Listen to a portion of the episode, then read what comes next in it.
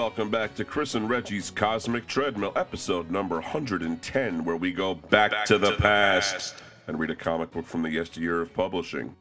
You can find us every Sunday on chrisandreggie.podbean.com or subscribe to us via iTunes, Stitcher, Podbean, Google Play, iHeartRadio, Spotify, and from that special frequency tuned into the microchip that's jammed into the base of your skull. I, I told you not to tell anybody about that.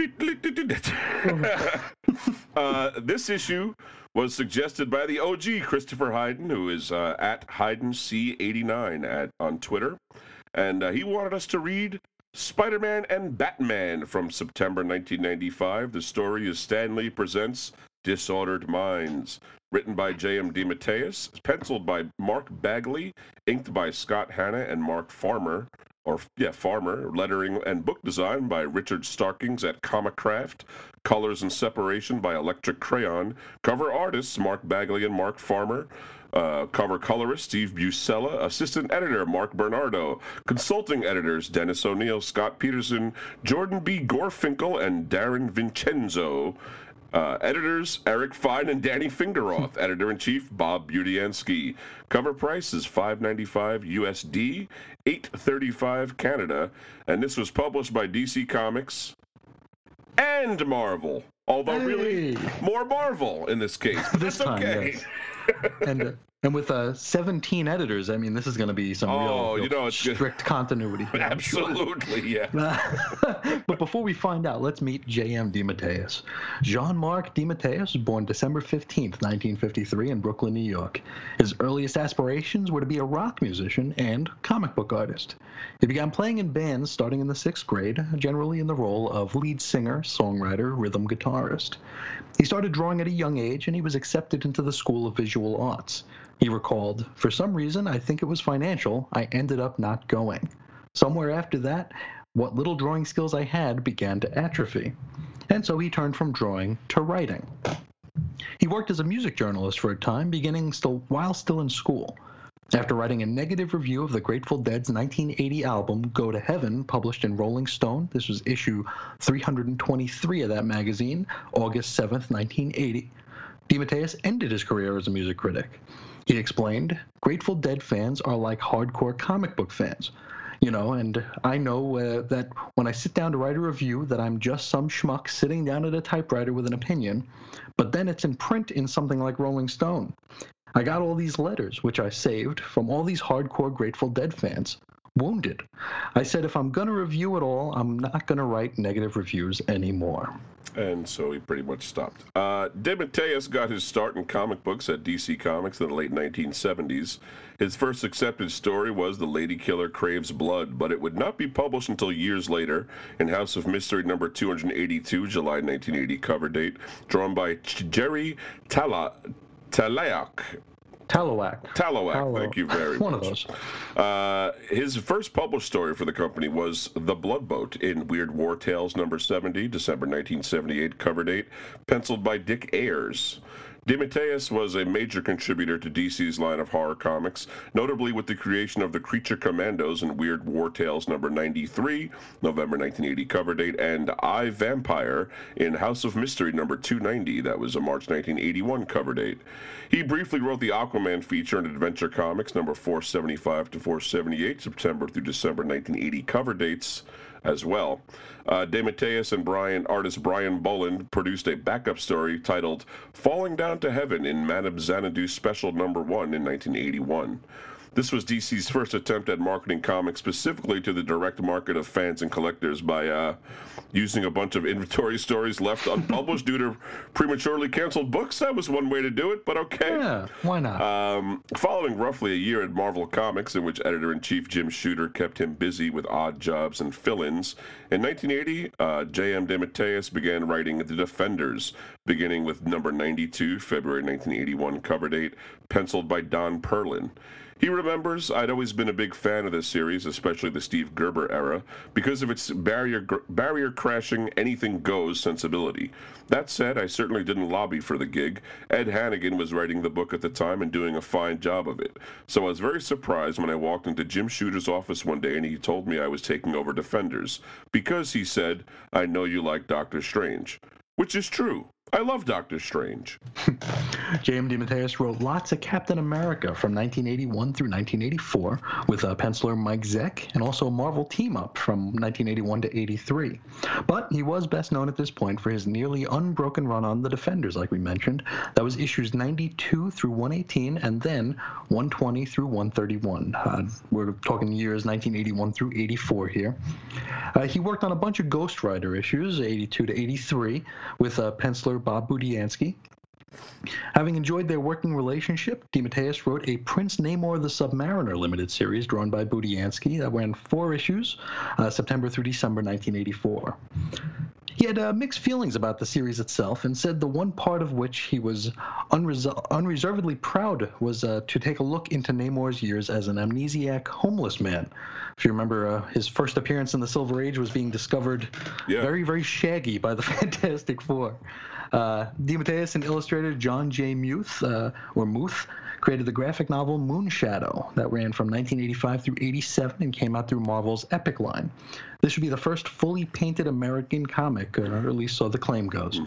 Uh, DeMatteis followed this with the 1986 Doctor Strange graphic novel called Into Shamballa that was drawn by Dan Green, and then he also did Blood, colon, A Tale, a, hal- a hallucinatory vampire story, which was drawn by Kent Williams. Was that for Marvel, that second one? I, I, I- That was DC. oh, DC? All right. Yeah. Uh, so DeMatteis and Mike Zeck reteamed for the Kraven's Last Hunt arc that ran from October through November 1987 throughout Marvel's three Spider-Man titles happening at the time. This is one of the most revered and collected arcs in Marvel Comics history. They refer to it all the time. Uh, Even even recently, I saw a reference to it in a Marvel comic. Uh, moving back to DC, DeMatteis succeeded Gerry Conway as writer of the superhero team, the title Justice League of America, beginning with issue number 256, November 1986 cover date. He used the pen name Michael Ellis on his first issue of the series. He stayed through its relaunch as Justice League International, scripting over the plots of Keith Giffen beginning in issue number 7, November 1987, cover date penciled by Kevin Maguire. The success of Justice League International led to a spin off in 1989 titled Justice League Europe, also co written with Giffen and featuring art by Bart Sears. The Giffen DeMatteis team worked on Justice League for five years and closed out their run with the Breakdown storyline in 1991 and 1992. Back at Marvel, DeMatteis again succeeded Conway, this time as writer of The Spectacular Spider-Man beginning with number 178, July 1991 cover date drawn by Sal Buscema. The story arc The Child Within, which ran in issues 178 to 184, featured the return of the Harry Osborn Green Goblin. DeMatteis took over from David Michelinie as writer of The Amazing Spider-Man beginning with number 390 in June 1994 cover date and continuing to number 406 with an October 1995 cover date. During this run, Aunt May would die. But it, did, it didn't last too long, don't worry. Oh, oh, oh. it also included the beginning of that Clone Saga arc. And say, right around that same time, he wrote this very book we're going to be talking about. But uh, And I wanted to add that uh, the Blood of Tale did come out through Epic first, but it was reprinted by Vertigo later on. The same thing happened with Moonshadow. Interesting. Oh, I, I, Yeah. I knew that about Moonshadow, but uh, a hallucinatory vampire tale. I have to say, I'm interested. I'm a little bit Yes. interested in that. Uh, anyway, so uh, across the table on the art side, we have Mark Bagley, born August 7th, 1957, in Frankfurt, Frankfurt, Germany, into a military family. He worked for the military while attending the Ringling College of Art and Design in Sarasota, Florida. While working a construction job, he suffered a severe injury to his leg while using a handsaw that required 132 stitches. Uh, almost like he lost his leg, as far as like Yeah. it sounds like. Uh, he wound up working for defense contractor Lockheed Martin, making technical drawings. Uh, Marvel editor in chief at the time, Jim Shooter, would create the Marvel Tryout book in 1983. This was an attempt to attract new talent. Uh, there were several exercises in the book, including a deconstructed comic story that could be completed and submitted. At the time, Bagley was 27 years old and living in Marietta, Georgia. He'd all but given up on his dream of working in comics. He was reluctant to enter the contest because of the cost of this tryout book. The tryout book came with a $12.95 cover price. His buddy Cliff Biggers, uh, himself a comic book writer and sometimes journalist, he went and got the book from Mark. Bagley would win first place in penciling and finished ahead of thousands of others. After winning the contest, he didn't hear from Marvel for several months. Uh, Mark approached Shooter at a comic convention. Uh, Bagley was uh, then assigned to a series of low profile penciling gigs, including uh, that uh, Strike Force Morituri, a prestige format. All right. yes, uh, also the six issue Visionaries miniseries that ran from November 1987 through September 1988. This was a toy tie in, which was published through the Star Comics imprint. he did some he did some of the books in the New Universe line. He did a few backup stories in Captain America, and also the first series of Marvel Universe trading cards in 1990. Which is actually quite a huge gig at the time. Uh, yeah, like absolutely. It was, it was, almost like doing Spider-Man, Fantastic Four, and everything else for that sure period. Uh, also in 1990, Mark was assigned to that New Warriors series. He drew the first 25 issues of New Warriors, leaving to work on Amazing Spider-Man after Erik Larsen's departure from Marvel. His first issue was Amazing Spider-Man number 351. That is September 1991 cover date. Uh, Mark and David Michelinie introduced the character named Carnage in the Amazing Spider-Man number 361, April 1992 cover date. We'll be talking more about him later. Mm-hmm. Bagley produced the Venom Lethal Protector li- limited series in 1993, and he was mixed up in the Maximum Carnage and Clone Saga storylines, which ran through the Spider-Man titles, which put him in the perfect position to draw this very book. Indeed. Now let's meet uh, the stars of the book. We'll start with Spider Man. Peter Parker, Spider Man, he first appeared in Amazing Fantasy number 15, that had an August 1962 cover date by Stan Lee and Steve Ditko.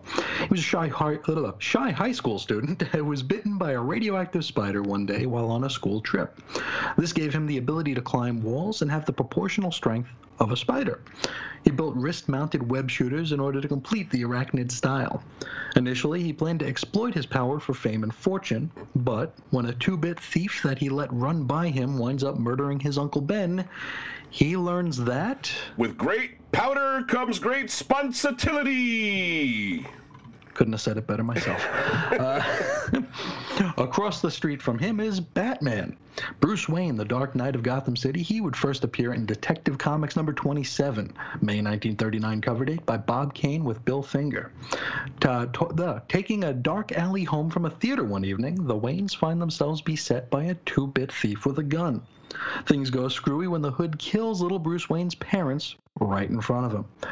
Bruce resigns to owning his physical and mental self to perfection and then to don the costume of a bat and fight crime for. Liminals are a corollary and stupid stitches lot. Perfect. Something perfect, like that, right. Yeah. Uh, so, now that we've met the uh, core players, let's jump right into Spider Man and Batman Disordered Minds. The cover shows Spider Man and Batman posed on a building looking at the reader sort of menacingly. A bat signal with a spider webbing in it shines in the background, kind of combining the spider signal and the bat signal. Uh, the inside cover has the credits and this quote We do not have to visit a madhouse to find disordered minds. Our planet is the mental institution of the universe. Johann Wolfgang von Goethe. Johann von Goethe was a German writer and statesman who lived from August 28, 1749 to March 22, 1832. His works include four novels, uh, epic and lyric poetry, prose and verse dramas, memoirs, an autobiography, literary and aesthetic criticism, and treatises on botany, anatomy, and color. There are also numerous literary and scientific fragments, more than 10,000 letters, and nearly 3,000 drawings by him still existing. Yeah, he's, he's, a pretty busy fella. A busy guy. This is back in yeah. the early days of science, though, when anybody could crack at it, you know what I mean? uh, so, our story begins with a dream. Peter is remembering part of his origin story when his Uncle Ben was killed by that crook.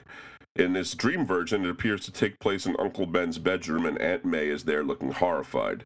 The whole thing is sort of distorted and exaggerated and colored very red. Yes, Spider Man narrates. He goes, All I want to do is stop the fear, stop the pain, stop the death. So why is it that I never succeed? Spider Man bursts through the window, which is open in the last panel, and grabs Uncle Ben's killer by the throat. The killer is laughing and smiling broadly, while P- and while Peter clutches his throat, he turns into the Joker. Mm, he continues his narration. He's not some supervillain. He's just a common burglar, an ordinary man, isn't he? But how can an ordinary man do what he's done? How can an ordinary man pull a trigger and destroy a world? Look at him, laughing at me. Always laughing. He knows I can't do anything to stop him. He knows that no matter how many times I revisit this terrible place, that this terrible night, my world will keep dying and everything I hold dear, everything that has meaning, will dissolve into chaos. Well, you know, I think you can blame Marvel's editorial staff for some of that kind of messed up all, your life. All 17 of them, yeah. Right, exactly. They're all conspiring against him. Uh, the Joker first appeared in Batman number one, April 25th, 1940, uh, on sale date, and was created by Bill Finger, Bob Kane, and Jerry Robinson. The clown prince of crime was a criminal that wore a red helmet who fell into a vat of chemicals and it turned his hair green and his skin chalky white. Uh, it also turned him into a psychopathic mass murderer, so that was mm, that was also mm-hmm, kind of a change. Mm-hmm. Uh, Peter wakes up in his bed with a start, looking shocked, like he was goosed with a poker. Mary Jane is in the bed next to him now. Mary Jane Parker, formerly Watson, is Peter's wife. How he got to it is a long story, but let's say that they're married. That's all we really need to know yeah. right here, to be honest with you. Although we would be remiss not to mention that a mock ceremony was held in Shea Stadium with Stan Lee officiating on June 5th, 1987. Uh, we mention this every time we talk about Peter and Mary Jane's marriage, and we probably always will. always will, yes. Yeah. Uh, now, a caption helpfully explains that this story happened before the events in Spectacular Spider-Man number 229, October 1995 cover date. That issue was written by Tom DeFalco with pencils by Sal Buscema, and this was the issue where the Clone Saga was supposed to conclude. Peter would hand the Spider Man duties over to Ben Reilly, then disappear into the Oregon woods with his wife and soon to be child. Presumably, that's where things were when this was written, and possibly when it hit the stands. But clearly, things did not stay that way. you can uh, you can go check out episode 24 of this very series, The Cosmic Treadmill, in the archives for more on that. Yeah.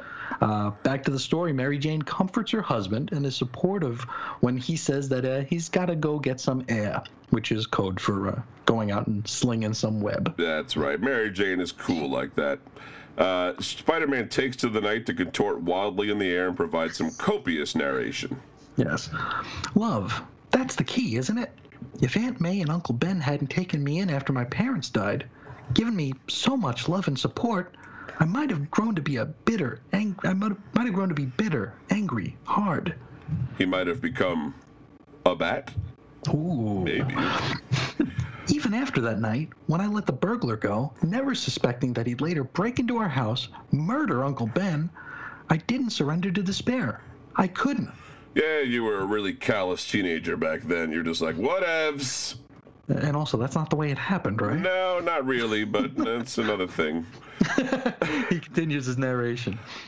I had May as my example. She held tight to hope, to her belief that, however short our time is, however many tragedies we may face, as long as we have family, people that we cherish and love, life will always be worth living. Sucks to be you, lonely people. hey. Rub it in, why don't you? And I pray for both Peter Parker and Spider Man. Live up to her example. Well, if you can retire to your own single family home in Forest Hills, Queens, I'll say you have done pretty well for yourself. So, really well. Pat yeah. yourself on the back there, and May. You did fine. Uh, yeah, also, kind of, it's funny when we're going through this, I actually had to ask you, I was like, I was like, Uncle Ben, he got murdered in a warehouse, didn't he? But uh, the origin has been changed strangely here for some reason where it happened in their bedroom and Aunt May was there apparently. I don't really understand, but I thought it was like the street and then uh, who knows. and eventually eventually he catches up to the guy in a warehouse. It's like I remember yeah. the panel like it was yesterday, mm-hmm. but uh, it kills Uncle Ben in the street. Anyway, so that's a whole long thing. Yeah. Let's just say they've changed it for this uh, combination of uh, all them all them editors can't be wrong. I mean that that really is the part that makes me wonder. You know what I mean? Like there was so much. Nobody said, "Wait a second, this didn't happen this way." I mean, sheesh. Uh, anyway, so now we go to Bruce Wayne's version of the opening dream. Yeah, you knew it was coming. Uh, same kind of deal. The artwork is really exaggerated, but it is all colored blue. We see little Brucey Wayne and his parents. Uh, little Brucey Wayne sees his parents murdered, and he kneels by their bodies, tears streaming from his eyes, and you know pearls everywhere. Uh, the killer is grinning madly. Yeah, Batman narrates to say, "How many times have I heard the cocked gun, my father's helpless cry, the blast of thunder, the thud of my mother's body on the pavement?" By this time, prob- at least 500. I would say at least. We might, we might be getting up into the four digits here. I Uh, think so. and why am I always too late to save them?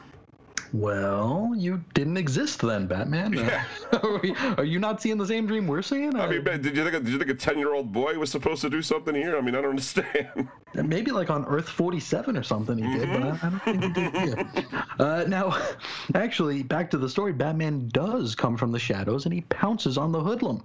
Batman grabs him by the throat, shoves him against the wall, but the killer is grinning and laughing, turning eventually into Carnage. Hmm, Batman narrates, "Just a punk with a gun, the kind of two-bit hoodlum I chew up and spit out without working up a sweat. But I can never stop him."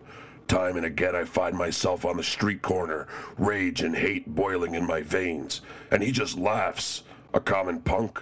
No, he's death itself. He let me go that night, left me there, terrified, caked in my parents' blood. But he's been stalking me ever since, waiting for the day when I let my guard down and he could finish what he began on that dark and awful night. Now, Cletus Kasady, better known as Carnage, he would first appear in full in Amazing Spider-Man 361, April 1992 cover date by David Michelinie and Mark Bagley. The origin story, uh, whew, it's a little complex. Uh, so, during Secret Wars, Peter Parker picked picked a peck of uh, new uh, Say that five times fast. Peter Parker picked up a new black and white costume, which was spun from alien threads on Battleworld. Now, it turned out that this costume was actually a symbiotic alien, which had bonded with Peter and was making him sling webs at night while he was asleep. With the help of Reed Richards, Peter was able to divorce from the symbiote, but it breaks out and bonds with former journalist and suicidal Spider Man hater Eddie Brock to become the slavering monster Venom. Venom and Spider-Man tangle plenty of times because, uh, you know, the, the value on those keep going up. Oh yeah. and I'm sure they are about to again. Uh, eventually, Eddie is separated from the symbiote and winds up in jail, and he shares a cell with Cletus Kasady. The symbiote shows up to rescue Eddie, and it leaves a little pooplet in the cell, I guess we could say, and and that bonds with Kasady. And they become Carnage. So, uh, and Carnage is by nature much more vicious and murderous than Venom, and he's also uh, quite a bit more goopy looking, I guess. yeah, like there's always like things slinging off, and plus he's he's more Yeah. red. He's like red and black, and Yes. Venom is black and white and big mouth. They both have big mouths, so. Yeah. So, uh, Bruce Wayne has no wife to wake up next to, just a large four poster bed in a spacious mansion just outside of Gotham City. He does have a picture of his mom and dad by his bedside, though, so that's nice. Uh, with no one around to have an opinion about it either way, Bruce suits up to do the Batman thing. Frankly, I have no idea why he's sleeping at night anyway. Really? Really, Well, that's when he works. Uh, his butler Alfred does show up just as Batman takes off. As he's uh, swinging around, Batman narrates The dream. I should be used to it by now. After all, I've been dreaming of it every night since I was a child. I gotta think you'd almost be bored of it by now, right? I'm pretty You- bored of it, and I've only just seen it 500 Yeah, times. it's like you'd, so you'd want your money back from the same film every night, right? every night, waking up alone in this cavernous home, my screams echoing back at me. Not the screams of a man, but of a boy. Uh, well, now, now it kind of makes sense that Alfred came running into the room, right? I would kind of be like, uh, you have a boy in here, master? You know what's going on? say, did, did Chris Hansen pop his head out of the bathroom? I don't know. Have a seat, Bruce. a boy who still misses his mother and father with every fiber of his being. But the truth is, that boy died years ago, swept away with his parents in a flood of blood and bullets. That no, since that night, I've been a man with a mission. The mission of a boy. Hey, look at that. now, while soaring above Gotham City's rooftops, Batman, uh, well, he ruminates a little bit more. He does a lot of this, but it's all on caption. He's like, no, never, you know, Yep. Spider-Man talks aloud. Batman's always narrating. Oh, sometimes I wonder what life would have been like had they lived. Would I have grown up to be someone different, someone lighter of spirit, with my mother's laughter, my father's kindness? Only I had a little brother to give noogies and wedgies to. Oh, But what is the point of wondering? I am what I am, what fate made me. For legal reasons, we must state that it is Bruce con- Bruce's compulsive need for to revenge and not Doctor Fate that created the Batman. That's right. Don't don't go blaming uh, him. Mm-hmm. From dawn till dusk, a lie named Bruce Wayne. From dusk to dawn, a truth called the Batman, and nothing can ever change that. So it's like that then. Uh, well, I good hate this Batman. I, Yeah. I, I like it the other way around, but that's fine. Whatever. Yeah, well, it, we'll, we'll pretend this is out of continuity, despite the 57 editors on it. Um, we jump over to the Ravencroft Institute, where Dr. Ashley Kafka and Spider-Man stand before Cletus Kasady, held in some glass egg. The symbiote swarming over him, but not going full carnage. Yeah. Uh, he is, of course, taunting them, though. Yeah, he in like a partial Cletus form, he says, I have to say, Dr. Kafka, that I love all this attention. You know, when I was a little boy, Mommy and Daddy ignored me. That's why I grew up to be bad. I'm just a poor kitty that wants someone to pay attention to him. Well, buddy, you sure came at the right era of comic books then, didn't you? Or did. and now you got me to admit that. I guess I'm cured. So why don't y'all let me out of here? Oh, well, might as well just release it. Oh, Wait, wait, wait a minute. Wait a minute. no, no, no, no. Uh, Cletus continues to taunt Spider-Man and Dr. Kafka with more fake tales of his childhood. You can't make me sane, Doctor. You can't hope to redeem me. All you can do is kill me. Because if you don't, I'll break out of here. You have my word on that. And the blood. Here, he f- finally turns fully into Carnage. The glorious blood will flow like wine.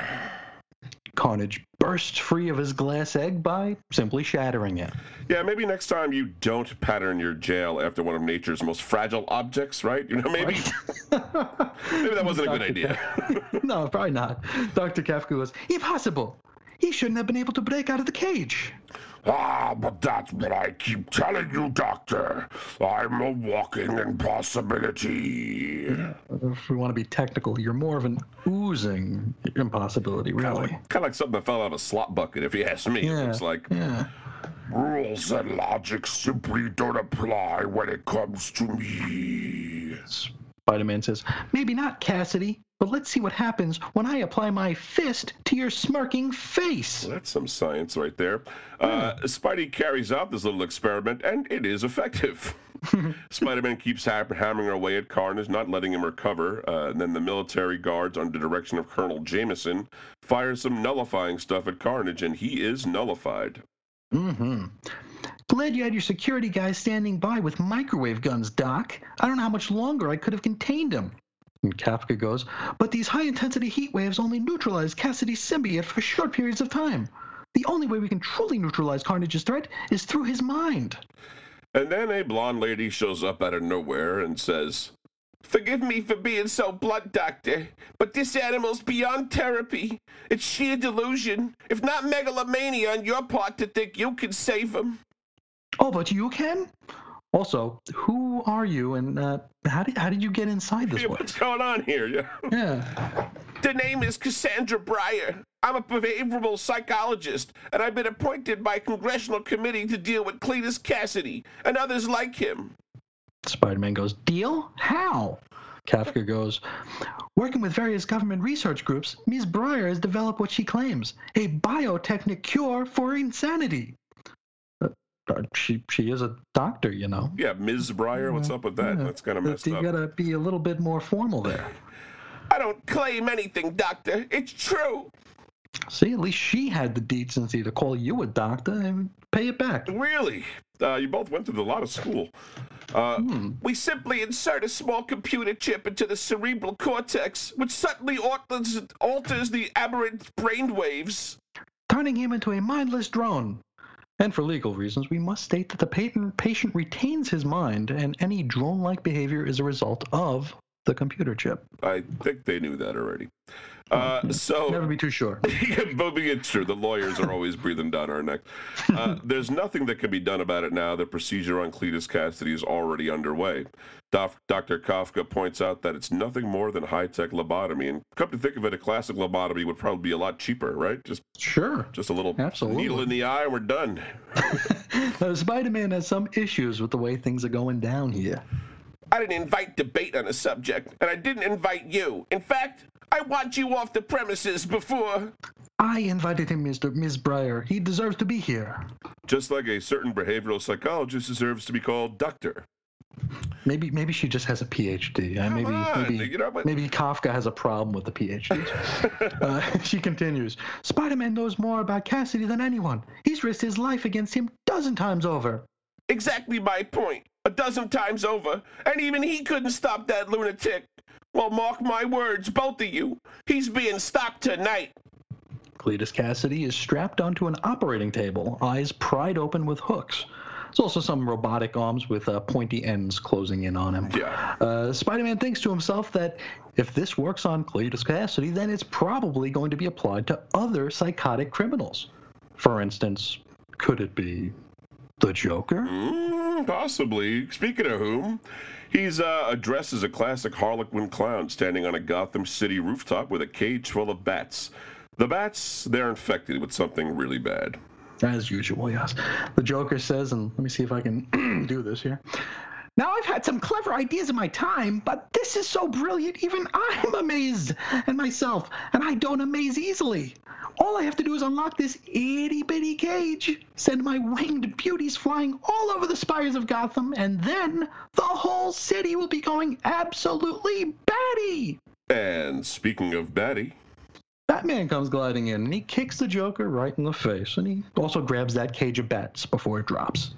forget it, Joker. Did you actually think you'd win this one? That I'd let you infect millions of people with the virus you injected into those bats?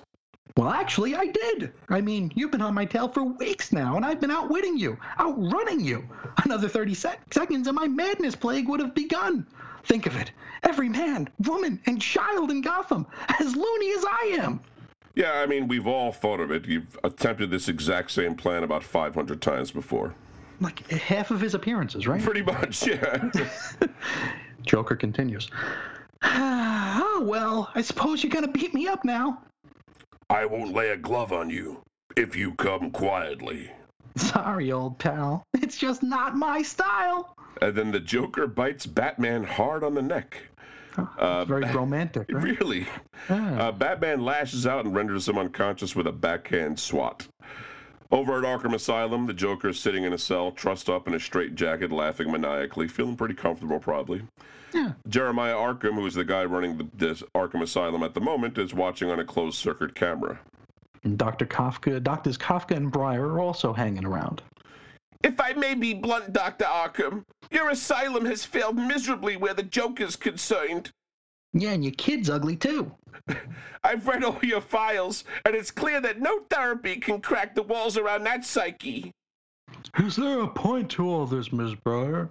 Or are you simply fond of belaboring the obvious? You know, maybe she feels the need to assert herself so bluntly because no one will, refer to as doctor. You think that might have something to do with it here? I mean, this woman made a She's got- computer chip. For She's God's got sake. something to prove, yeah. She really does. The point, Doctor, is that I can help you and the people of Gotham City. My biotechnic chip will, will rehabilitate the Joker in a way that. The only rehabilitation for the Joker is to keep him locked away here for the rest of his days. I've read your reports, your outrageous claims, but frankly, we don't go in for psychological fads here at Arkham. Nope, just the classic padded cells and straitjackets for us. We like it vanilla here. That was good. Uh, it was good enough for my grandpappy. Good enough for you. Mhm. no, Dr. Arkham says he'll need to uh, see proof before he allows such a thing at his asylum. And Dr. Briar opens his office door, where a placid, timid Cletus Kasady strolls in in handcuffs. He's got two guards behind him. The guards, I assure you, are unnecessary. My friend of Dr. Kafka insisted on them because she, like you, is full of doubt. Worth noting, she's also full of beef jerky, but that's due to an entirely unrelated matter. That's a whole different issue. We'll cover that another Mhm. time. Yeah, I think so. My chip has o- not only calmed the aggressive centers of his brain, but it's forced the symbiote into a state of dormancy. With no violent emotions to feed off of, it is essentially trapped within Kasady's body and utterly tame. And from everything we've learned from reading comics, once you trap a symbiote, it stays put forever. You How- never need to there's worry no about way it for again. it to escape. Yeah, how would it true. possibly get away? Yeah. It's true. Uh, Dr. Briar faces Cletus and holds his chin so his eyes can meet hers. And he seems uh, awfully shy about it. Cletus, Cletus, look at me. And he says, No, no, I don't wanna. Look at me. You see how hard it is for him? He's become such a cowed, timid soul that to raise his eyes and face another human being is almost painful. You might also want to do something about that piece of spinach stuck in your teeth there, Ms. I mean, Dr. Yeah. well, that's proof enough, apparently, because in short order, Dr. Briar gets congressional authority to slap a brain chip into the Joker. Dr. Briar presents Cletus and the Joker, still both handcuffed, but looking very timid and almost even frightened at a press conference in front of Arkham Asylum. They're both wearing drab tan suits. Batman is also there, but he's disguised as one of the guards. I want to see the Jokers and Carnages remade into functional members of society. Barring that, we can at least turn him into uh, human vegetables, right? Something like that, you know. It's Hmm. one or the other. Uh, she continues. I want the people of Gotham and every city in America to no longer fear the night. Later, Dr. Briar, Cletus, and the Joker are driving away from the event with an entourage of guards riding along. Yeah, Dr. Briar wouldn't let him in her car, though. Now, driver goes, You're telling me you're not nervous, Miss Briar? If I was nervous, I wouldn't have asked the armed guards to ride in the other cars. And please, call her doctor for crying out loud. You're a driver. You can call her doctor. Sheesh. Well, I'm nervous enough for the both of us. no reason to be. I assure you, my chip works. These two are not the men they once were. To all intents and purposes, the Joker and Carnage are dead? In the back seat, Cletus's eyes glow red. Then he skewers the driver with a, ca- carnage spike Yeah, of sorts. pointy finger thing, whatever. Yeah, another point. He ain't cured. Nope. Buried, Miss Briar, but not dead yet. You know what? Uh, you you you probably don't need to call her doctor. It's Yeah, fine. we're good We're on with that Yeah. It's not possible. It's not possible.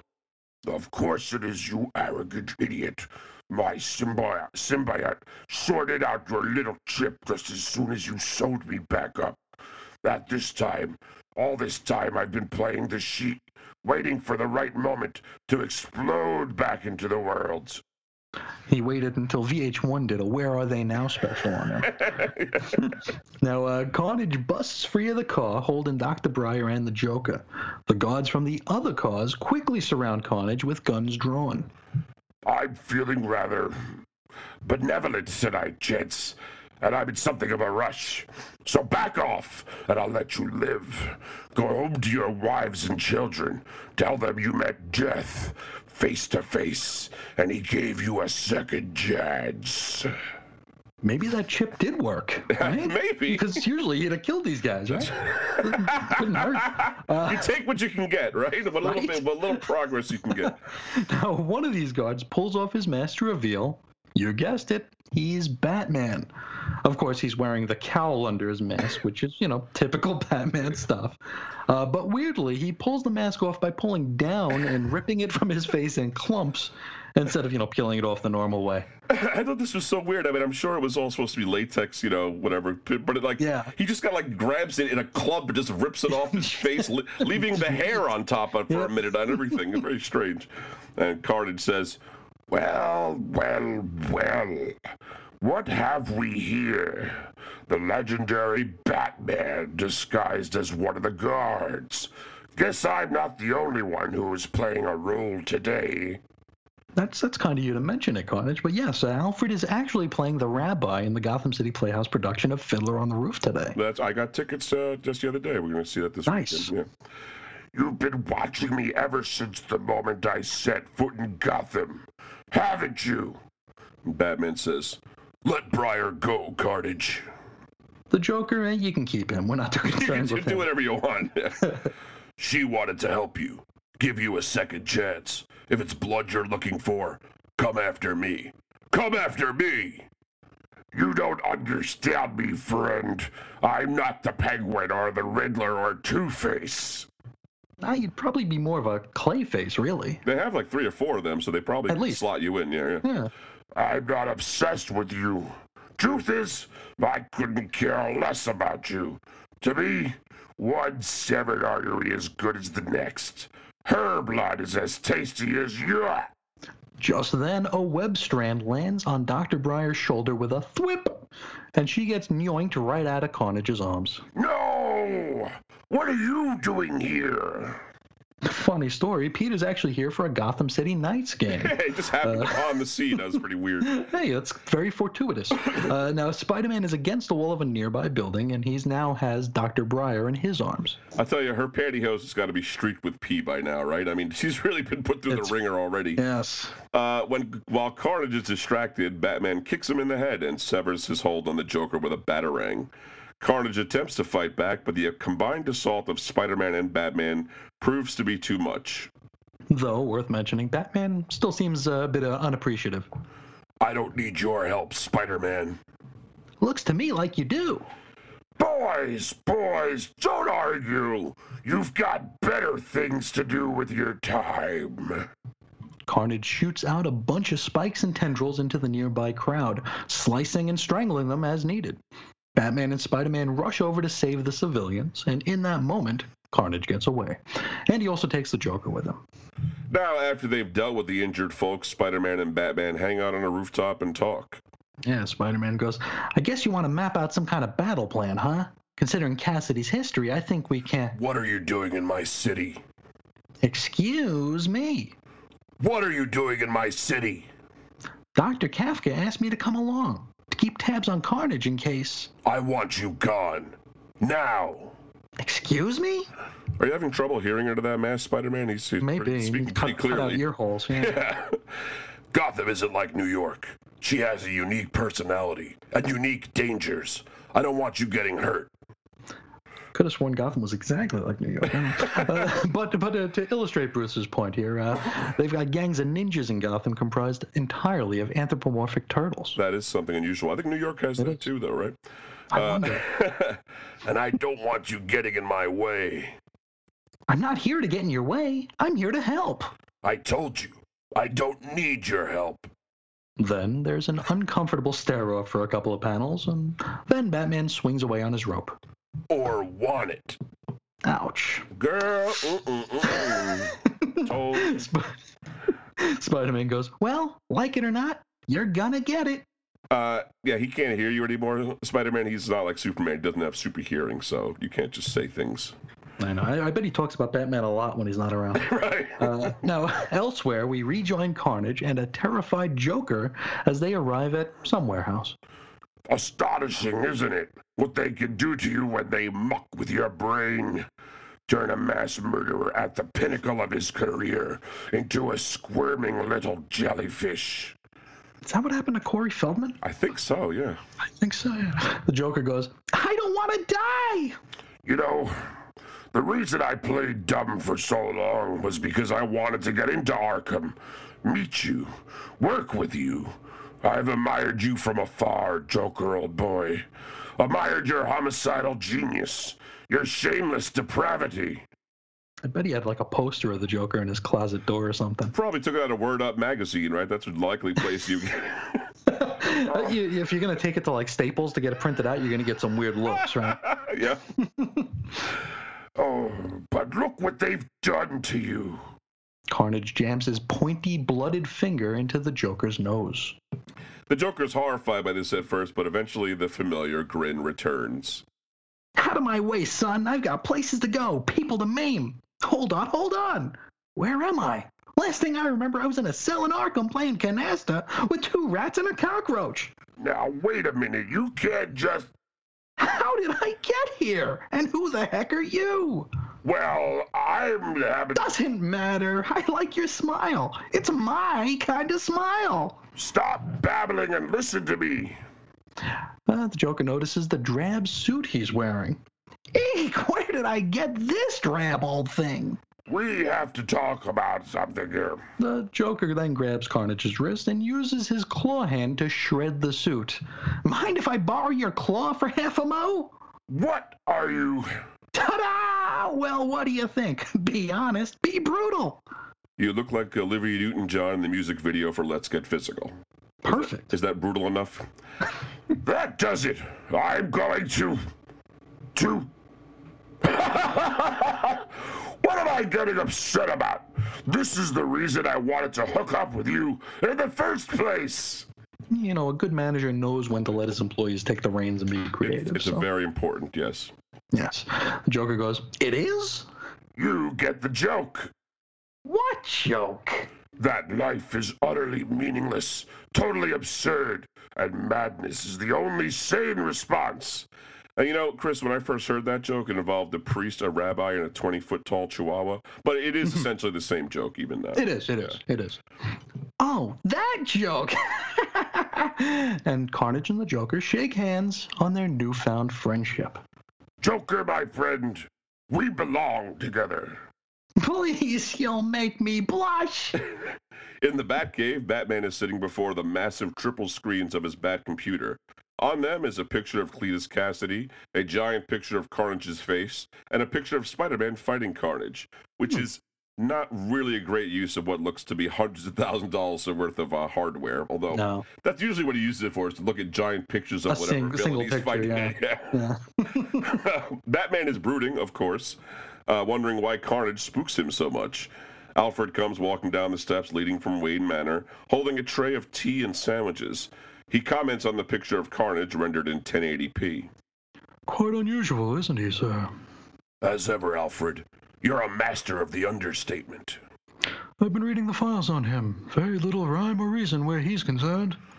Yeah, it seems the character derives initially from a failed line of action figures or something like that. It was a lot, a lot to get through. Yeah. the only pattern he seems to follow is chaos. Even a man with your formidable deductive powers might have quite the time trying to predict his next move. So Batman grabs one from a pile of sandwiches that Alfred's prepared, and he says, "Yes, well, I think I can." Finger sandwiches? Is there a problem, sir? Maybe the fact that I'm a billionaire and you're serving me cucumbers and cottage cheese and Wonder Bread, right? I mean, It's cut up nice. could I get a ham, a cheese, something? uh, do you remember what I used to do with finger sandwiches when I was a kid, Alfred? Indeed, I do. I spent three days plunging that toilet. Then why in the world would you be serving them to him now? You know he not, doesn't I'm like not sure what that means. I'm really not sure what that means. Uh, it could. You're right. It could be taken. A few, I, I like to think he he flushed the sandwiches down the toilet, but there I are so. other I hope so. interpretations of that. Yeah. Exactly. I'll pick up something while I'm out. And it really is always a thrill for the employees when they see the Batmobile in the McDonald's drive-through. They're like, "Woo, oh. Batman!" Yeah. Especially since smartphones came around. That's awesome. it's true. Yeah. Try the Happy Meal, sir. I hear it's simply exquisite. See, even Alfred knows it's it's a it's a big thing in Gotham City. They all cheer for it when he shows up. So, meanwhile, Spider-Man's th- whipping around Gotham City, thinking that maybe he will just leave if he's not wanted. Plus, it's going to take a week to get the DC comic stink out of his costume. They do smell different. Uh, just then, he sees a knife wielding man chasing a woman down a dark alley. Oh God! Somebody, please! He's going to kill me! He's going to kill me! Spider Man narrates the scene. People in that apartment building by their windows listening, watching, but no one's doing anything. How can they just stand there like that when someone needs help? How? The same way I once ignored a cry for help, let a thief run past me. That same man later murdered my Uncle Ben. Yeah, but to be fair, you were holding a wad of cash at the time, so It's true. you know. We jump back to the darkened alleyway. Yeah, the murderer says, You're right, I'm gonna kill you, witch. Gonna cut out your pretty little heart. But before I do. And with a thwap, Spider Man shoots some webbing and immobilizes the guy's knife holding hand. You're gonna shut your big bad mouth and drop your big bad knife. Uh, you sort of made that impossible, man, by, by Right. binding up his hand with the webs. Finding it. Yeah. Don't come any closer, man, or I'll take you down too. Look, just give up. or this is going to get really embarrassing. Never! Turns out to be really embarrassing. Yeah, for him. Uh, the would be murderer is webbed up against a wall, upside down. I told him it was going to get embarrassing. You okay, miss? Y- yes, I am now. You're Spider Man, aren't you? What are you doing here in Gotham? Sheesh, every, everyone rolls out the welcome wagon in this city, huh? No, no tourists allowed. Get out of here. Let's just say I'm here helping a friend. The Batmobile pulls up with a screech and the canopy opens up to reveal Batman in the driver's seat. He says, Get in, please. I said the magic word. Uh, now, over at the Joker's old hideout, he and Carnage are rummaging through his collection of campy antiques to find more of that insanity virus. And he does find some along with some jacked in the boxes with Joker clowns inside. Those are nice to have. Mm-hmm. So what what we're gonna do is spray hundreds of these little Joker in the boxes with the virus and hide them among the warehouse of toys at the Wayne Foundation. We'll be giving away to needy tots this Christmas. And then on Christmas morning, when all the kiddies open their presents, Carnage lashes out and destroys the Joker in the box that the Joker is holding. hey, I wasn't finished. Oh, yes, you are. Stupid plans. Stupid man. So you spread your little plague, and then the people of Gotham start to go insane. Eventually, die slow and horrible deaths. What a monumental waste of time. Ah, but that's how you fill out a trade paperback collection, young man. you got a lot to learn, Carnage. the fun of killing you, moron, is in the immediacy. In hearing them plead for mercy as you stand over their bloody bodies, peeling off their skin. I tell you, today's generation really has no patience. really? When, when we were kids, we were all about that. Uh, the Joker says, Blah! How utterly distasteful! And gross, too. I thought you had the stomach for death, Joker. Guess I was wrong.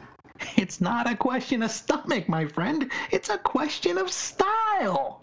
Uh, the Joker uses his walking stick to rocket away to a higher level away from Carnage.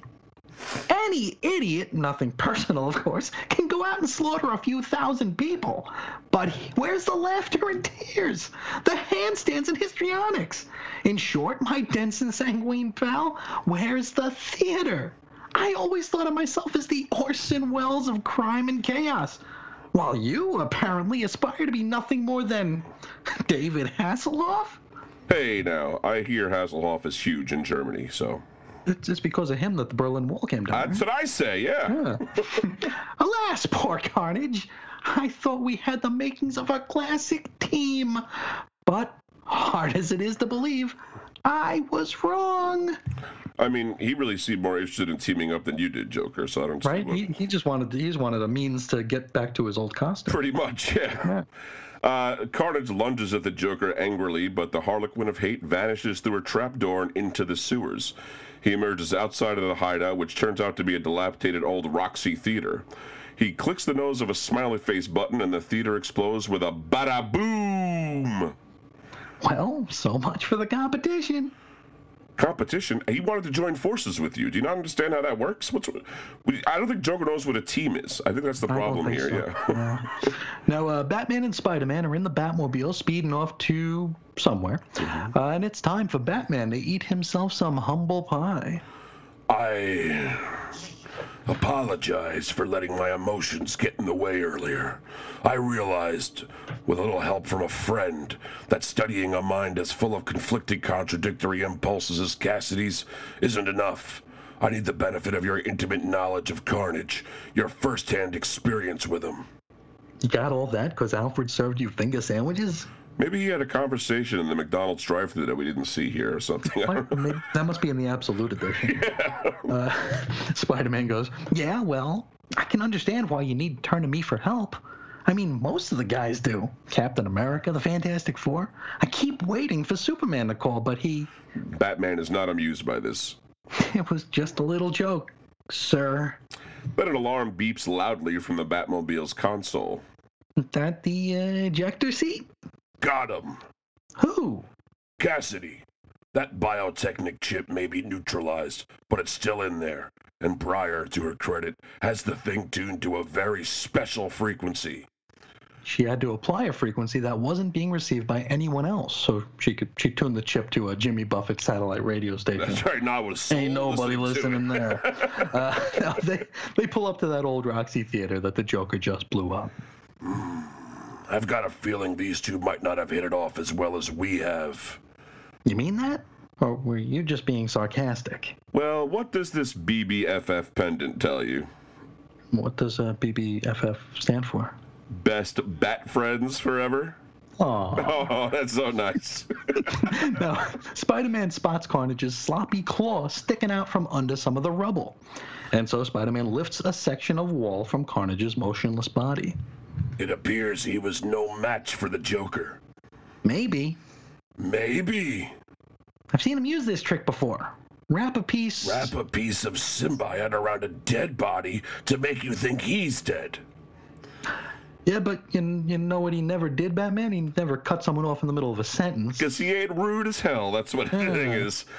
the Maximum Carnage affair, right? You certainly read bad. I mean, you certainly do your homework, don't you? And if you want to do the same homework as Batman, check out the Maximum Carnage 14 part event that ran through the Spider Man family of titles in 1993. Or don't. Uh, turns out Carnage employed the exact same trick uh, on, that Spider-Man thought that he might. Guess my trick didn't work. But frankly, it wasn't you I was trying to fool. Batman, move before he. Carnage snatches up Batman by his head and holds a, holds a giant spiked finger to his throat. It was that imbecile, Joker. I was sure he'd be back to check on me. Come on, he's just not that into you, dude. Really? Come on. You look like a Let fool it go. now. Let it go. But happy accident. Uh, things have turned out even better than I'd planned. If you've studied me, Batman, then you'd know that I'm ten times faster than the average man, and that beneath that cape and cowl, you're clearly just that achingly average. And without your symbiote, Kasady, you're just a common street punk. Oh, really? Well, this street punk is going to do what no man has done before. He's going to kill the Batman. But then Carnage has a change of heart. Hmm, could be the Joker was right. Could be I need to get a little more theatrical. Wow, Joker really got into your head, huh? Dude, you know, jeez. Why don't you just ask the Joker what you want to do next? Because obviously that's all that matters. what better way to send melodramatic ripples of terror through Gotham than by very publicly executing her protector? I don't know. I, I think that uh, that Joker virus plan would have probably had a similar effect. Same kind of thing, really, just messing Yeah. up the whole city.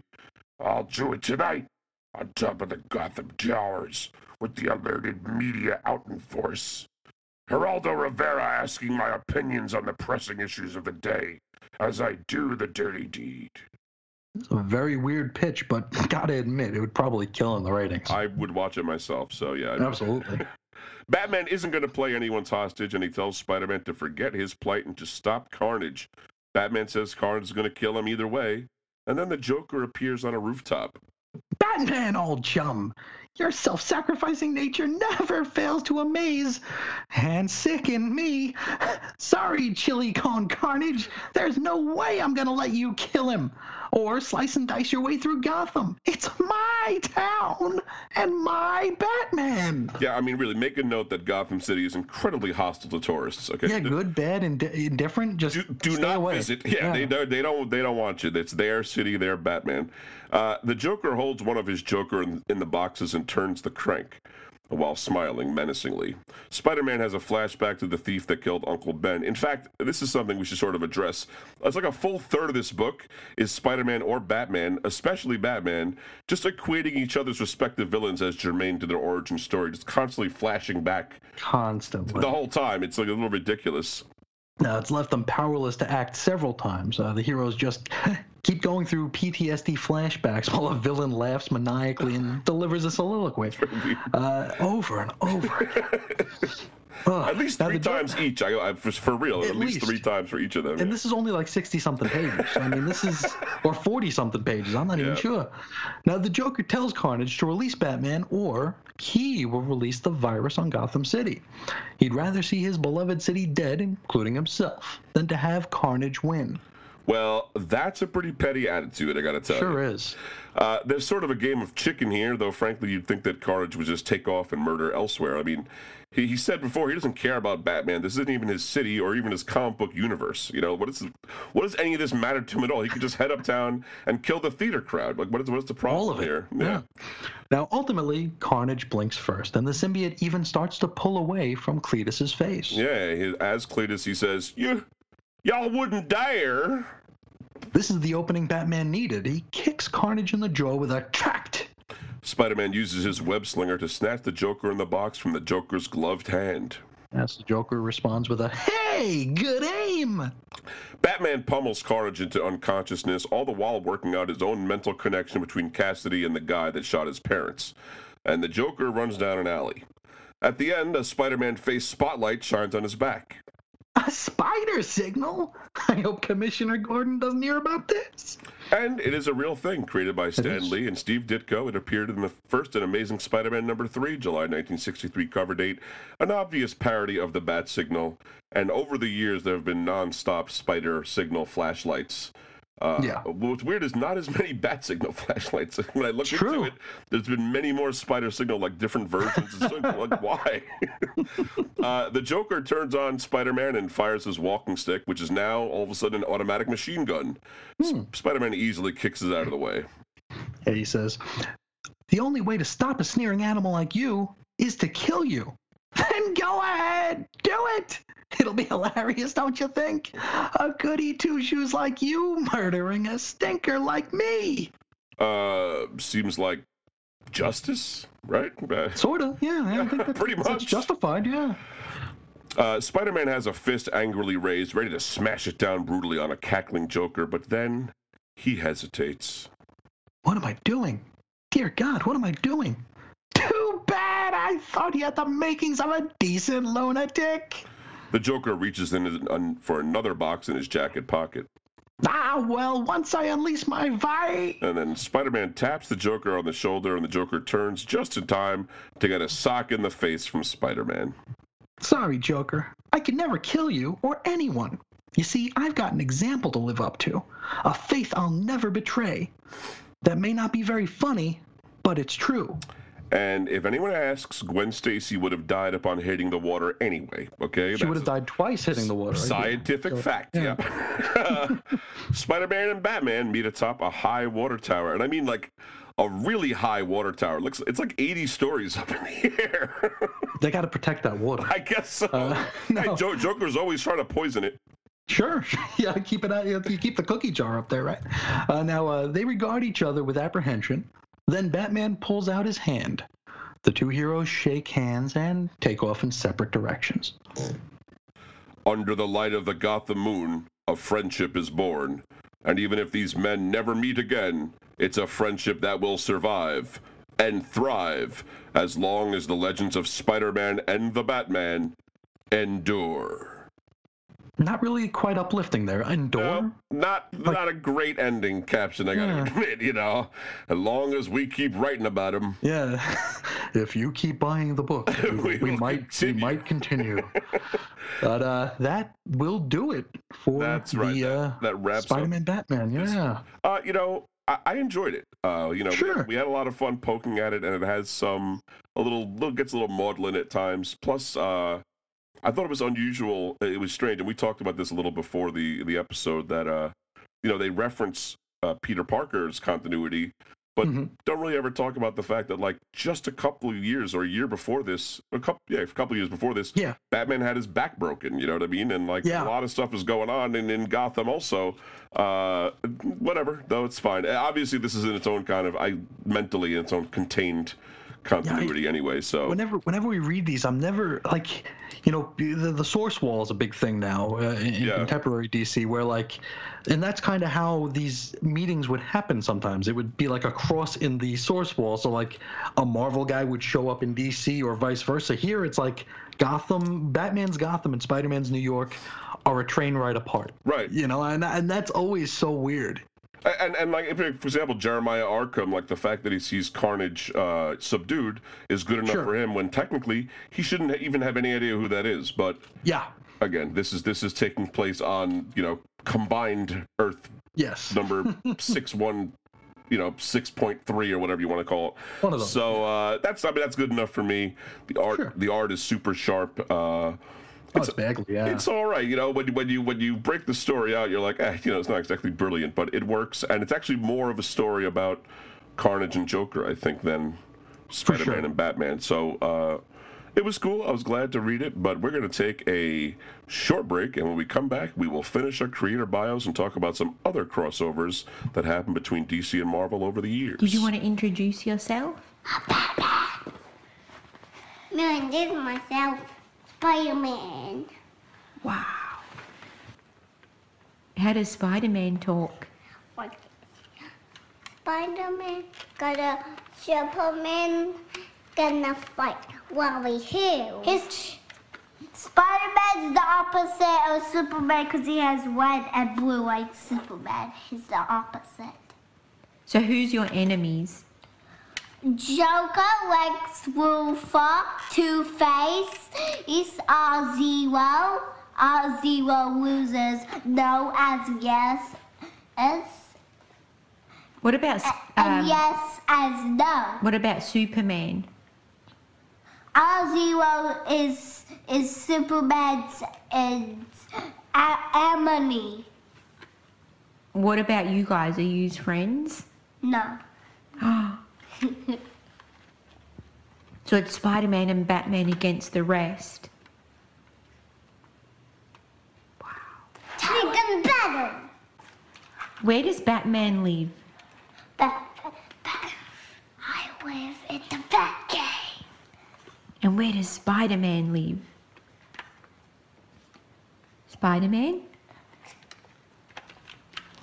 Does Spider Man sometimes come over to visit you in your Batcave? He doesn't know where I live. Is it a secret? Hey, welcome back, everybody, and your disordered minds. I hope you've had time to put them in order as we conclude our bio on DeMatteis and Bagley. Beginning with J.M. DeMatteis, he helped launch DC's mature audience Vertigo imprint, writing the graphic novels Mercy and Farewell, and Moonshadow. As we said before, it was reprinted from the Epic Comics series, and also the other book too, the uh, that you mentioned. The Blood of Tale, yeah. Blood, yeah. So, uh, Vertigo was cool like that back then. Um, don't know if they do that kind of thing anymore.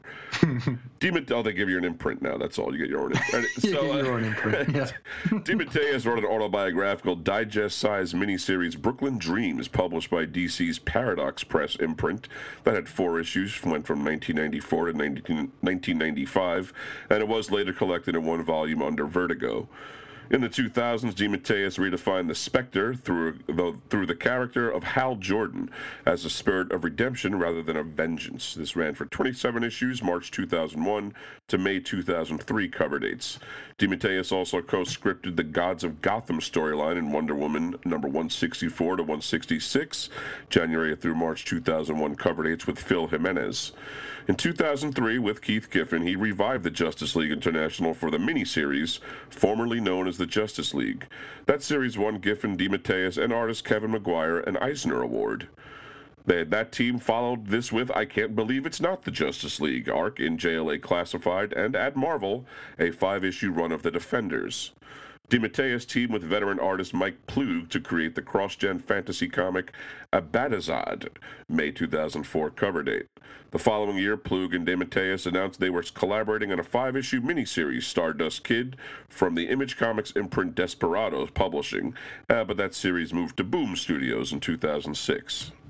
Also in 2006, DeMatteis and Giffen began work on two original superhero comedy series. You had Hero Squared and Planetary Brigade, both of those for Boom Studios. The Walt Disney Company would acquire Abadazad for its Hyperion Books uh, for Children imprint that very same year. The first two books of the series, Abadazad, The Road to Inconceivable, and Abadazad, The Dream Thief, were released in June 2006. The third book, Abadazad the Puppet, the Professor, and the Prophet, that one was released in the UK in 2007. How many times will we say a Batazad? That's a question. Ah. no, DeMatteis would become the editor in chief of Ardden Entertainment in 2008, guiding to uh, the launch of the new Flash Gordon comic book series. He also wrote a five issue comic book limited series illustrated by Mike Cavallaro called The Life and Times of Savior 28. That was released by IDW in 2009. In June 2010, DeMatteis' children's fantasy novel, Imaginalis, was published by Katherine Tegen Books, which is an imprint of HarperCollins. That very same year, DeMatteis reunited once again with frequent collaborator Keith Giffen for a run on the comic book series Booster Gold. They did issues 32 through 43. Those were July 2010 through June 2011 cover dates. The team then then teamed up on a DC Retroactive JLA, the 90s. This was a one shot in October 2011. That cover DC date. That was the summer before uh, New Yes. 52. Yeah, the DC was uh, celebrating their continuity before pulling the uh, the flusher. Uh, and that same year, DeMatteis created the all ages fantasy, The Adventures of Augusta Wind, for IDW Publishing. And saying that out loud, I, I get it. Uh, in, in 2013, he took over DC Comics' Phantom Stranger and also launched uh, the Larfleeze series that ran 12 issues with Keith Giffen. He'd become the writer of Justice League Dark in October 2013, and again with Giffen would launch Justice League 3000 in December.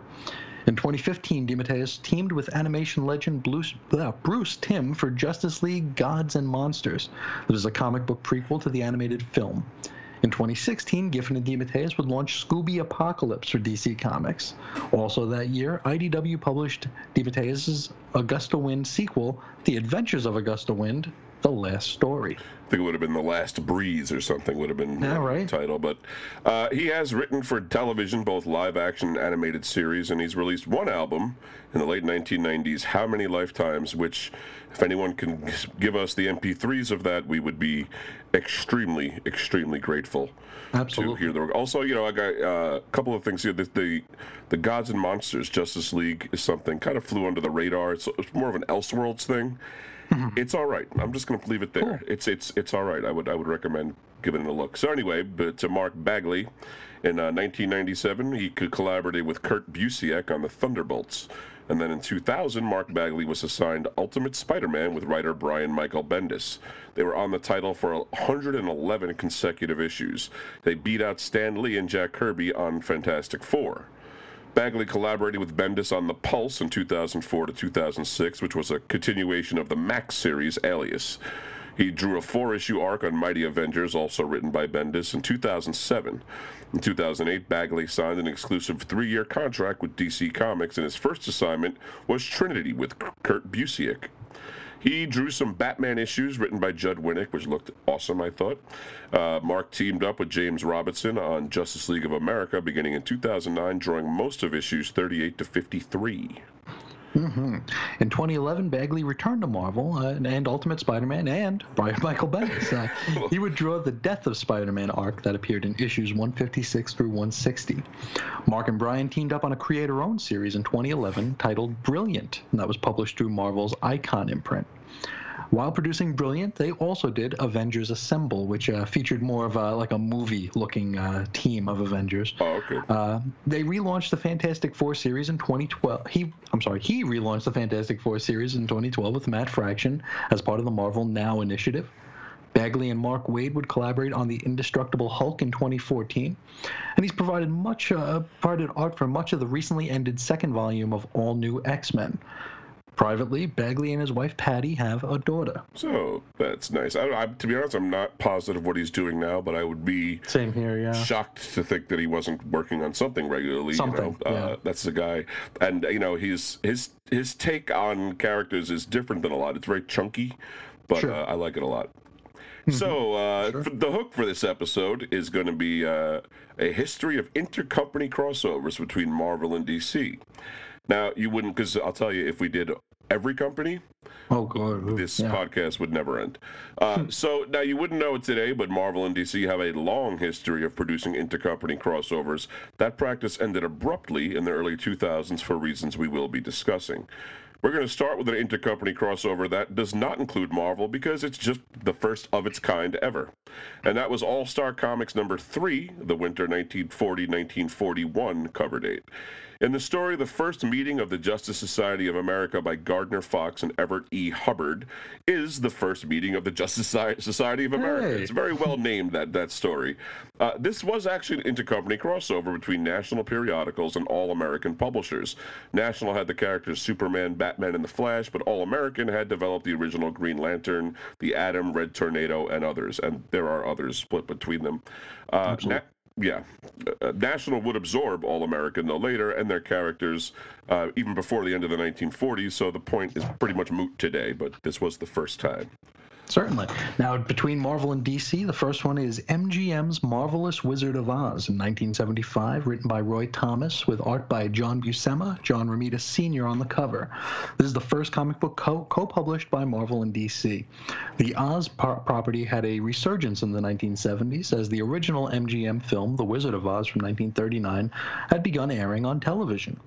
DC and Marvel were prepared to duke it out for adaptation rights, but then realizing that this would take time and would delay the publication, uh, which would probably tank the book for either publisher, they agreed to co publish it and each reap some reward instead of one publisher reaping nothing. And can you imagine two corporations or two entities of any kind doing that today? You know, it, it, it's like today, I think that, you know, Sony would have been a death spiral rather than, you know, try to coordinate. But Cut I guess. your nose to spite your face. I really, I mean, that seems to be the attitude. Although you know they did collaborate on that. Other anyway, whatever. So, uh, Superman versus the Amazing Spider-Man: The Battle of the Century came out in 1976. This was by Gerry Conway and Ross Andru, with assists by Neal Adams and John Romita Sr. on the faces.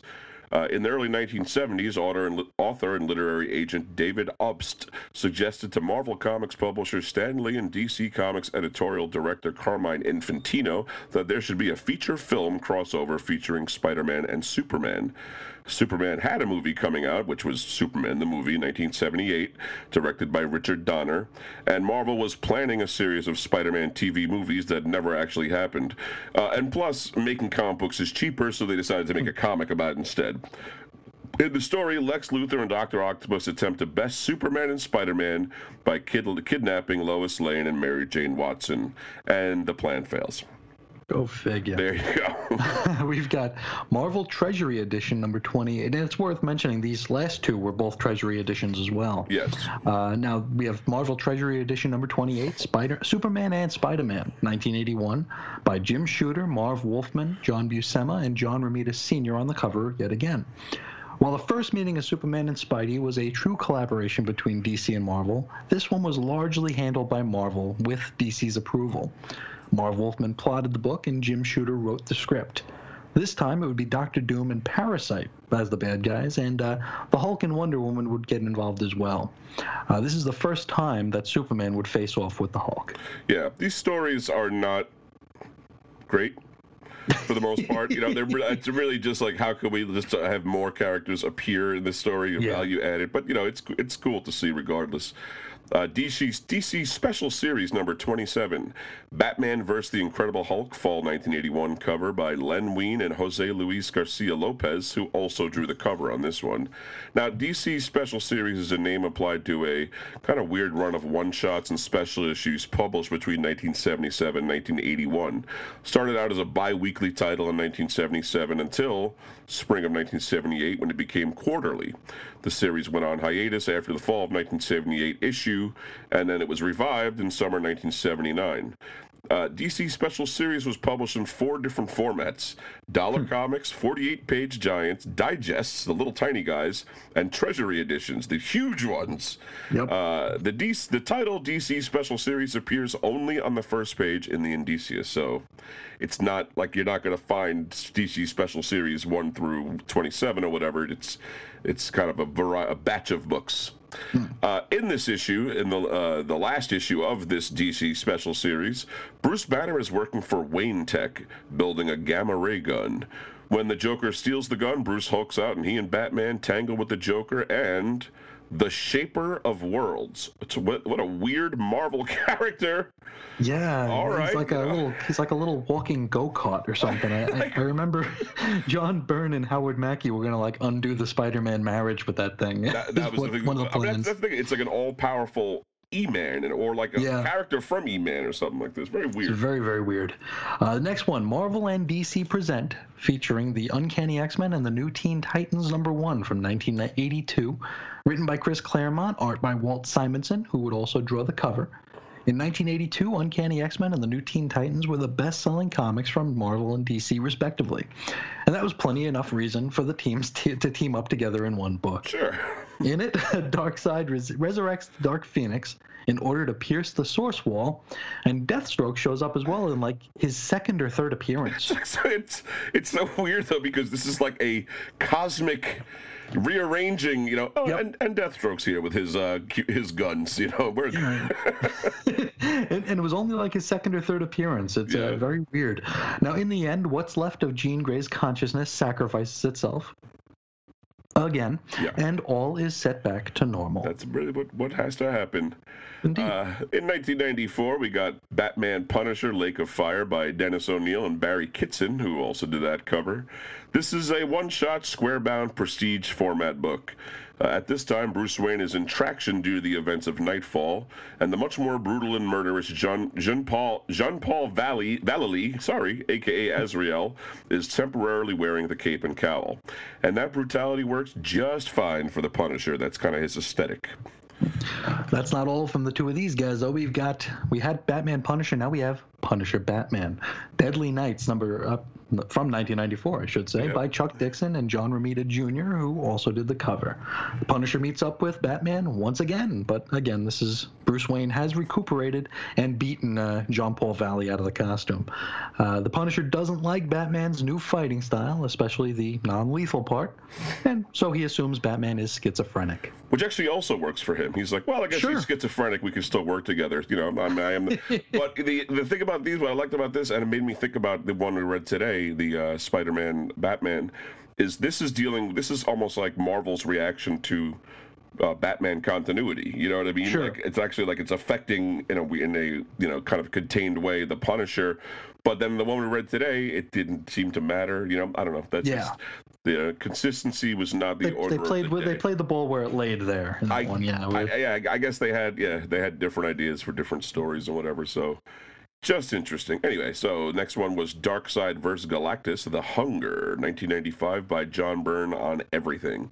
Hmm. Galactus, the World Eater, finds a planet that he thinks will sate his endl- endless hunger. Apokolips. Darkseid is understandably not okay with this planet being eaten, and so there is a conflict. yes. John Byrne actually credits a fan with this idea. Yes, I will repeat that. John Byrne actually credits a fan. uh, he says, I was at a con, don't recall which one, and the fan approached and said he had an idea for a DC Marvel crossover. Galactus tries to eat Apokolips. I was sitting next to George Perez at the time, and we looked at each other with a kind of, why didn't we think of that expressions on our faces? He continues, flying home, the more I thought about it, the more I realized what a great idea it was. Especially if I could convince the powers that were that it should only be Darkseid and Galactus, and not the Fantastic Four versus New Gods or any other such expanded version. I pitched the idea to DC, who immediately liked it and set the wheels in motion. Then I embarked upon the difficult task of finding the fan so I could give him proper credit. And indeed, if you were to look at the inside front cover, it includes a note which reads, With special thanks to Mark Gallinus McFinn, who one day said to me, Galactus tries to eat Apokolips. And how much of the royalties did he make? Anyway, uh, I'm just curious. Uh, So next one was Green Lantern, Silver Surfer, Unholy Alliances, 1995 by Ron Marz and Darryl Banks. This is a one-shot. It shoves a lot of characters into the other publisher's universe. Thanos comes to the DCU with a weapon that requires Kyle Rayner's power ring to set, start it up. For fun, Thanos sends Cyborg Superman to the Marvel Universe and Terrax to the DC Universe. Parallax follows Cyborg Superman to Marvel's continuity and wrestles with the Silver Surfer. Hmm. So, little do-si doing of characters in that one. Then the biggie. DC versus Marvel slash Marvel versus DC, a four issue miniseries in 1996, written by Ron Marz and Peter David, uh, also with art by Dan Jurgens and Claudio Castellini. In it, two ancient and celestial brothers awake after eons of slumber, and they endeavor to determine which of their universes is the strongest by pitting their greatest champions together in a series of battles. Now, this series had an out of continuity component in that the winners were determined by readers' vote, which is very strange. Yeah. Uh, now, though the uh, Marvel Universe won, uh, this thing created the character Access and turned out to be the prelude to the amalgam age of comics. Yeah, it was all just that. Although it, I can't remember, there was like seven or nine conflicts. So there was Yeah. there was no way that it could ever work out even. There was going to be one one side was going to win. Somebody to was going to win. So yeah, a sure. the other publisher was just going to pack it up. Like it doesn't really make sense. but uh, then we got the first of the amalgam age of comics, or maybe we're still in the amalgam age. I'm not sure, but uh, the beginning of the amalgam age of comics in 1996. To prevent the destruction of either universe, the Spectre and the Living Tribunal create the amalgam universe. Access, who's a gatekeeper between the two universes, recruits these amalgamated characters to save everything and everyone by reversing the smushing together of intellectual properties. Doctor Strange Fate, who is Doctor Strange and Doctor Fate smashed together, is also aware of what has happened and he wants the amalgamated universe to stick around. This led to a series of books published under the Amalgam Comics label, which purported to have been around for a while, referencing continuity from older issues, even with captions and stuff. I, kinda- Absolutely. I really dug that part of it. hmm And going back to Marvel vs. DC, we had uh, Superman versus the Hulk, Captain America versus Batman, Wonder Woman versus Storm, Wolverine versus Lobo, which was the big one at my comic shop, and uh, Superboy versus Spider Man. So what is that? Tough. there's one, two, three, four. If There are five. So yeah, there was going to be a winner. You have There to have a gonna be winner. There you go. I knew I knew it was some odd number. Yeah. Yes, absolutely. And uh, I remember at the comic shop, uh, people were saying if this was real life, Lobo would beat Wolverine. Was the the big joke, but uh, Yeah. alas. Uh, uh, I wish I wish we could say that was a joke, but I've heard that phrase so many Yeah. times. If this was real life, anyway. On to the next one here. We've got Silver Surfer Superman, uh, November 1996 by George Perez and Ron Lim. In it, Superman, Silver Surfer, and the Impossible Man team up to take down the wily fifth dimensional imp, Mr. Mxyzptlk. I mean, this is something I could have written. This is Sure. it really sounds like a great one. We've got uh, Batman and Captain America from 1996 by John Byrne. In it, Captain America and Bucky are sent to Gotham City to stop the machinations of the Red Skull. While there, they team up with Batman and help him dispatch the Joker as well. It's nothing for those two. They, you know, Yeah. while they're on there, while, while you wait, we'll dispatch the Joker. uh, Daredevil Batman Eye for an Eye came out January 1997, cover by D.G. Chichester and Scott McDaniel. Batman and Daredevil joined forces to take down Two Face and Mr. Hyde. In this issue, we learned that Matt Murdock and Harvey Dent knew each other before half of Dent's face and mind went all ugly. Hmm. We've got DC Marvel colon All Access, a four-issue uh, limited series, December 1996 through February 1997 cover dates by Ron Marz and Jackson Guice. This is a miniseries starring Axel Asher. Access. Whoa! Yes, this is a character co-owned by Marvel and DC Comics who had the ability to travel between the two universes. He only appeared in one non-co-branded uh, comic book, and that was a very brief bit in Green Lantern Volume 3, number 87 from June 1997. He's probably never going to be seen again. Uh, he didn't even get a mention in the JLA Avengers crossover we'll be discussing in a bit. Uh, Yeah. uh, but, you know, stranger things have happened. But if he's Uh, going to be anywhere, it would be there. He would right? at least get a so, mention, but- yeah. Uh, I figure maybe in a quarter century we'll have a three-part Weird Comics history series on exploring the mysteries of Access. Maybe that'd be cool. we have uh, the second wave of Amalgam in 1997. Uh, it's once again a whole lot of mixed-up comics. yeah, we, we will cover amalgam, I think, someday. So I'm, I'm um, sure we will. we decided to leave keep those you know mashups a secret, but uh, they're wacky. Batman and Spider-Man: New Age Dawning came out in 1997 by J.M. DeMatteis and Graham Nolan. To help him destroy the world, Ra's al Ghul infects the Kingpin's wife, Victoria Fisk, with a cancer that only he can cure. The Kingpin has a char- change of heart anyway and tips off Batman and Spider Man about the plot. Once thwarted, Ra's al Ghul reveals he never had the cure anyway. He's just a prankster, that guy. I what tell are you you. gonna do with him? Uh, we've uh, we've got Incredible Hulk vs Superman, 1999, by Roger Stern and Steve Rude. In it, Superman fights the Hulk and then teams up with the Hulk against another Hulk, uh, a Hulk created by General Ross and Lex Luthor. I mean, I mean, how many how many Hulks we need here? We got one. One is should be good. I think. Come on. uh, Superman Fantastic Four The Infinite Destruction, 1999, by Dan Jurgens. From a recovered snippet of recording by his father Jor-El, Superman learns that Galactus was the cause of Krypton's destruction. He enlists the Fantastic Four and their expertise to help find Galactus and take him to court, I guess. I mean, you know, once found, Superman is teleported to, to Galactus to be his new herald. Cyborg Superman is jealous, so he teams up with the FF to help Superman, that is, to steal as much of Galactus' power for himself. Long story short, he fails. Hmm. it's an interesting team up, though, since Cyborg Superman's human identity, or even people call him that now, Hank Henshaw and his family, had the same bombarded by cosmic rays origin as the Fantastic Four, but while these rays gave the first family superpowers, Henshaw is the only one to survive from his crew, if you can call his state of affairs surviving. But they do they do address that in the in the book that you know Henshaw's There are parallels, yeah. yeah, there's but there's supposed to be kind of like a jokey take on it that Dan Jurgens made into this horrifying robot monster, you know. So mm-hmm. it's cool. Yes, uh, we've got Batman Daredevil, King of New York, came out in 2000 by Alan Grant and Eduardo Barreto. This time, The Dark Knight and Matt Murdock take down the Kingpin and Scarecrow. You could probably guess what, you know, the evil plan was involving Scarecrow since, you know, he only has the one gimmick. Uh, Fear, fear gas or Gotham. That's about it. I yeah. think that's it. Uh, we've got JLA Avengers or Avengers JLA 1 through 4. Came out in 2003 by Kurt Busiek and George Perez. But before we get to that, we got to go back to 1979 when DC and Marvel agreed to co publish a crossover series involving these two teams. It was going to be written by Gerry Conway and drawn by George Perez. Roy Thomas was hired on to script the book. Although work had begun on the series in 1981, uh, Perez had penciled 21 pages by mid 1983, and it was scheduled for publication in May 1983. Editorial disputes, reportedly instigated by Jim Shooter, prevented the story from being completed. To sci-fi.com in 2018, Kurt Busiek explained, "The problem with the first one was really a matter of personality clash. Dick's style of editing was let's just get this mo- let's just get moving and we'll fix it along the way. Dick Giordano, as a long, long-time award-winning inker, didn't believe there was any comic book you couldn't fix in the inks." And Jim Shooter was a very intellectually driven writer who wanted it all in the outline. If it wasn't in the outline, it was wrong. So Dick was like, Yeah, okay, we have a plot and maybe bits of that don't make sense, but we'll fix it as we go along.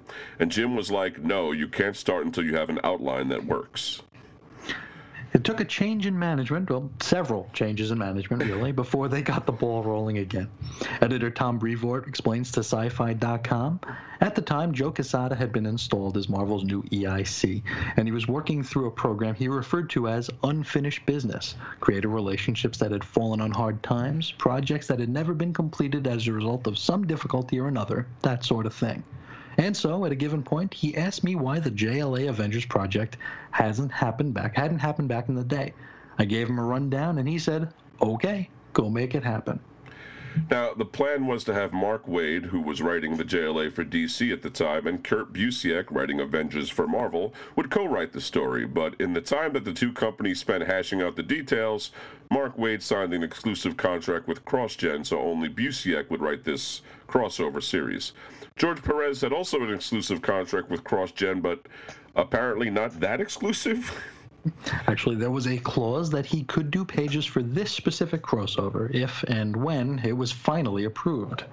Uh, that, I wonder if they thought it was never going to happen. yeah, they were just like, sure, like, yeah, it's a whatever. safe bet. Yeah, you got it. Whatever you want. Uh, the story in a nutshell is that Krona, the disgraced Oan, was uh, wandering around the multiverse, destroying it. And when he came across the Grandmaster and the Marvel Universe. Now, the Grandmaster offers a deal pitting their greatest champions against one another. Just before beginning, uh, Krona insists that they switch champions so that the Avengers must lose their conflicts in order to cha- to save the universe. It's a yeah, pretty ham-fisted, don't you think? Yeah, a little, little silly, a little, uh, you know, convenient, but that's fine. You know, we, we don't we Sure. don't come to these kind of crossovers for the heady story and the uh, you know deep prose. It's to watch our favorite when heroes I- punch the I crap out of I each other. I spoke to uh, Busiek about this one a few years ago, and he said like the biggest problem they had from DC was they couldn't have Hal Jordan and Barry Allen in it because they're gone and they're never ever ever coming back. hmm And that's exactly how it happened. hmm Anyway, so uh, with all with that great success, I mean, there were some really good titles in there. Uh, you know, at least even even the silly ones were interesting Sure. to see these people matched up and the creative teams handling them. It was a novelty, times. yeah. Uh, but then you wonder why we haven't seen any since this JLA Avengers, and that is the the most recent one, uh, 2000. What was it? Six three? Sorry, 2003, 2003. yeah. So it's been 15 years. Uh, well. In an interview with the New York Observer that ran in the April 28, 2002 issue, Marvel's editor in chief said, uh, I mean, they have Batman and Superman, and they don't know what to do with them. That's like being a porn star with the biggest dink and you can't get it up. What the fork? And that was right when the first Spider Man movie, directed by Sam Raimi, debuted in theaters. Uh, Paul Levitz, then the president of DC, was said to be incensed by this quote, as well as Bill smarly, smarmy style in general. Rumor has it that when Jemas was promoted to vice president of Marvel, Paul Levitz called his bosses and tried to get him fired. Yikes. Yeah. Uh, head of sales Bob Wayne furthered this conflict at a Brian Michael Bendis panel at the 2004 San Diego Comic Con, where much of this bad blood was brought into the open. Levitz and Jemas are no longer the bosses of their respective publishers, but we still see uh, no no collaborations on the horizon. Even Quesada, what is he? I think he just draws now, right? He's like a chief chief creative officer Uh, or well, something. Sure. Uh, yeah, but at this point, you know, both companies have their own editorial problems to work out before concerning themselves with other publishers' books. And That is true. I, there's also that, that corporate aspect of it, I think. It's that true. might Uh, in that 2003, Disney. Disney did not own. You're right, did not own Yeah. Marvel. So now that the, it's now Disney versus Warner Brothers, Mm-hmm. and those two do not play nicely together. But no, no, no. uh, anyway, maybe maybe we've had enough of the crossovers. If you really think about it, uh, how many times do we need to see that? So. um, You know, if you have any ideas about these crossovers or crossovers you would have liked to see, the issue we read today, or you want to really get a list of those amalgam comics, you can write to us at weirdcomicshistory at gmail.com. Uh, we do have a Patreon that just opened up this do. week, and we're going to be mentioning it. It is patreon.com slash Chris and Reggie. If you want to head over there, there's not really a whole lot uh, offered uh, Just yet. just yet. We've got ideas for things, but you know, if you want to chip in, we do a lot of spend a lot of time on research on this thing, and it would sure be a big help to get materials and do things like that. Absolutely. You can follow us on Facebook at facebook.com slash cosmic history. You can also check us out on Instagram at Cosmic T-Mill. If I can if I can figure out how to use it. Yeah, well, you can. You, the audience can. I don't know if you will ever yes. check it out yourself. I, I might not be able to find it. Yeah. uh, we're on Twitter at Cosmic T Mill, and I'm on Twitter at Reggie Reggie. I'm at Ace Comics. Uh, you can check out our weekly writings of new DC comics and some retro reviews as well at WeirdScienceDCComics.com. We're also up in bits and pieces of their uh, weekly podcast as well. That's right. Uh, and you can check out Chris's personal blog where he does a daily review of a DC comic from any time in their history uh, at weird at uh, Chris is on infiniteearths.com. Uh, he's been doing a different review, a new review every day for almost a thousand straight days, but Almost a thousand. there's been something weird with the social media folks where for some reason Chris's posts are not appearing to his regular uh, viewers. So yeah, head over to the site. You might have missed a whole batch of them. There's some It's possible. Great, great stuff going on up there. Chris is on infiniteearths.com. You can also check out the show site, weirdcomicshistory.blogspot.com, where you can find all of our show notes, all of our images, all of our links. Also, chronological listing of the uh, Cosmic Treadmill episodes, Weird Comics History episodes, all sorts of fun stuff. We're going to have uh, more shows launching, so you'll be able to find all the information on that over at weirdcomicshistory.blogspot.com. Uh, before we go, we want to definitely thank Christopher Hayden for the suggestion for this book. Yeah. Uh, it's been a long time coming doing one of these uh, intercompany crossovers, so it's uh, it's a lot of fun to do. Absolutely. I think this is our first one, isn't it? Uh, that think- we, I that we've might done on the show. Uh, yeah, Yeah. I, had a, I had a real good time with it. It was I definitely uh, came at it thinking, oh, okay, this is going to be another '90s slog, and it was it was a little bit of that, but it was it was truly like a good time. So uh, Sure. thanks a lot, Christopher. We uh, we appreciate it, and uh, I think that's all we got from this week. Chris, got anything else for him? I think that'll do it. Well, until next time, folks, I want you to keep it on the treadmill, crossover liciously. See ya. As we stroll along together, holding hands, walking all alone. So in